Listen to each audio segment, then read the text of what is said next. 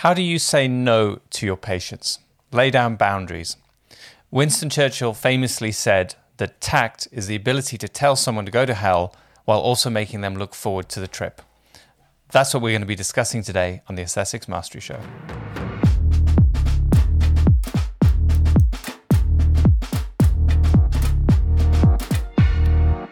Learning how to lay down boundaries in life is an absolutely essential skill. Do it badly, you end up with a one star review. Don't do it at all, you end up resenting your patients and not feeling good about your work. So that's what I'm going to share with you today. If you're looking forward to learning about it, give us a like before we dive in. We really appreciate those likes. So I've seen a number of interesting questions on forums from aesthetic health care professionals who are looking for advice on where to draw boundaries with their patients. The typical shape that these questions come in is that the patient themselves actually knows that they look a little bit unnatural but likes that poten- potential look and will tell the clinician that they actually feel happier that way. Now, most of us intuitively understand that we're there to make our patients happy, but there's something about the situation where the patient is asking for something that you feel uncomfortable with that really needs to be unpacked so that you can do work that you're proud of and place boundaries in a way that doesn't end up with you getting a one star review because you've made the patient feel judged and rejected or stupid for asking, which happens more commonly than you might think essentially, in this situation, we have two choices do something that you don't believe in, that you feel uncomfortable with, or lay a boundary and risk your patient being unhappy and rejected. This is what makes it so difficult, and this is what we're going to discuss in some detail. So, let's start to unpack the problem. Now, remember the crucial elements of this are that the patient is not insecure, she hasn't got body dysmorphia and hates herself. She just wants to create a different result that makes her stand out in the same way as a tattoo might, for example.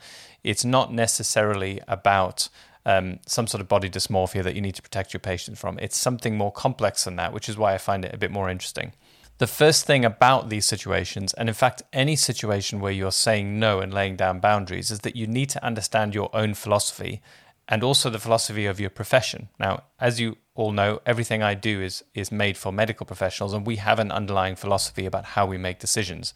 But it's not necessarily well taught in how to apply this to cosmetic procedures. We need to figure out also how to apply it to individual patients because every patient is unique. When you've not formed this clearly in your mind, you just feel uncomfortable. So, the first thing to do is to pay attention to when you feel uncomfortable with your patients. In fact, I think this is the word that people use most often in these situations when discussing on forums. I would just feel uncomfortable treating her. We need to know why because you need to explain that to your patient. Because I believe at the bottom of that is really good intent that anyone could understand. It's not necessarily a judgmental or a harsh feeling to have. That discomfort normally comes from a good place. So on social media, I do think this often sounds so easy in the comments. You know, we always hear from those who would loudly refuse to treat, and everyone who isn't sure or is in between fades out of the comments. So I have a sneaking suspicion that there are many more shades of grey in real life when you are dealing with the real person in your clinic. Your own objectives also can cloud your view, and if you've yet to articulate your philosophy, you may find it tricky to handle these situations um, with elegance. So, let me give you some cover first of all. If you are one of those people, this is a really hard situation to manage. Refusing someone who's maybe come a long way to see you, who's booked time out of your diary, maybe you've even bought the product for them, and they believe they're just going to walk in and have a treatment, and you say no, it is a recipe for frustration. And that frustration means there's risk in saying no to the clinician. We all know that refusal can easily make people feel judged, you can make them feel dismissed, or like you only care about your own agenda and not about them and their way of life. Classically, this happens if your first port of call is to use your reputation as an excuse not to treat. So I've done this myself. I've said to patients, you know, it's not the kind of treatment I want to be associated with. And if you think about this, this is quite an insulting thing to say. And there is a better way to do it. And this all comes from the selfish reasons we say no, and it's the selfish reasons we say no that get us into trouble with those one star reviews. Now, the other side of this problem is when you give the patient a benefit of the doubt and you end up trying to inject them in a way that's kind of okay for you and hopefully gets them what they're what they're happy with, or you completely give up your particular ethos and you do exactly what they ask, and if they're happy, you just move on with your day and you try and leave that icky feeling behind with your next patient. So there is a better way. Let's start with the first part of this. I was so pleased to see many people resonating with my video on happy patients. The core of that video is the idea that what healthcare professionals are compelled to do is act in their patient's best interests. But how can you apply that to cosmetic procedures? Doesn't cosmetic imply that there's no benefit beyond what you can see? I think that word is somewhat tainted, and I don't really like the term cosmetic purely because I don't think what I do is purely cosmetic. In my view, medical professionals cannot ethically justify a purely cosmetic procedure because if it isn't going to affect health, you cannot justify the risks that go with that invasive procedure just because it matches a ratio or just because the patient wants it is not ethically enough if you call yourself a healthcare professional.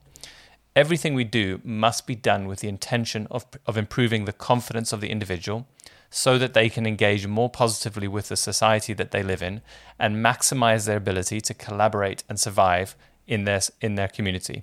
This is the biopsychosocial model of health, and you can easily apply it to medical aesthetics.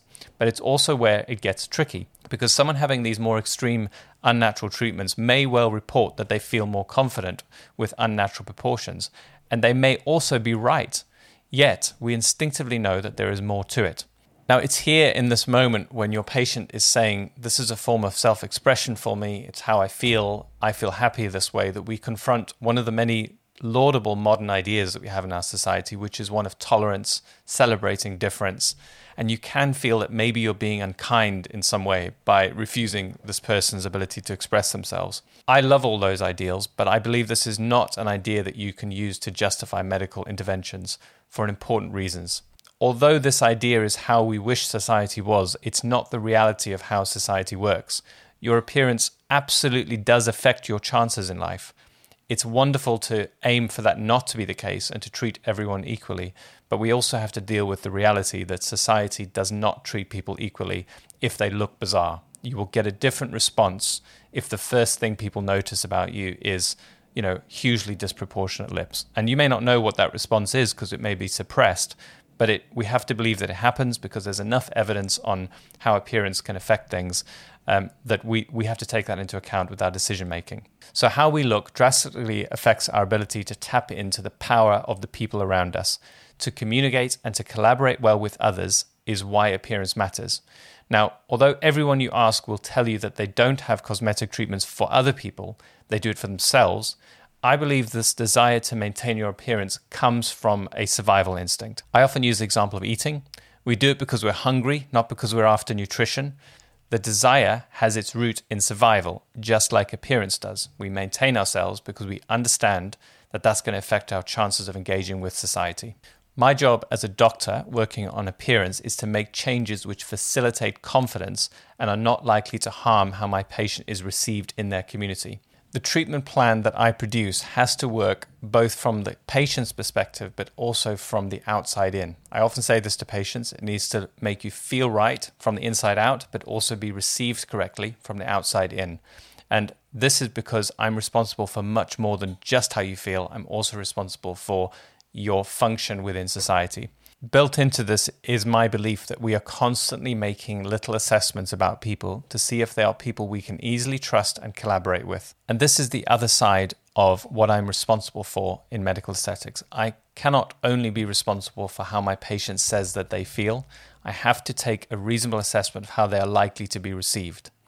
Unfortunately, I believe that if you distort or change a human face beyond what is natural, you are limiting the number of people who will read that person as someone they would like to collaborate and trust and work with. And this isn't always true because if you're in a certain cohort, you know, if you're in in the a cohort of people who who change their faces, you actually are more trustable by, by those people. They understand you. But if someone is doing something where I'm uncertain about their social the social impact, the uncertainty is what starts to stop you. I must care deeply about how my patient feels. Of course, that's number 1, but I must also care about how they may be received because their appearance is a tool to engage with society and is therefore part of their health. If they ask for something that places any of the attributes of health at unnecessary risk, as a professional, I cannot do that procedure.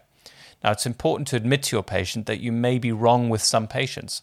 It's possible that in certain circles, extreme treatments and body modifications are a net advantage to the person, but we have no way of knowing from the clinic. If I was wrong and my patient suffered as a result, and were excluded in some way or overlooked for opportunities or bullied, I would feel awful about that. So when I decline a treatment, I must first explain my philosophy.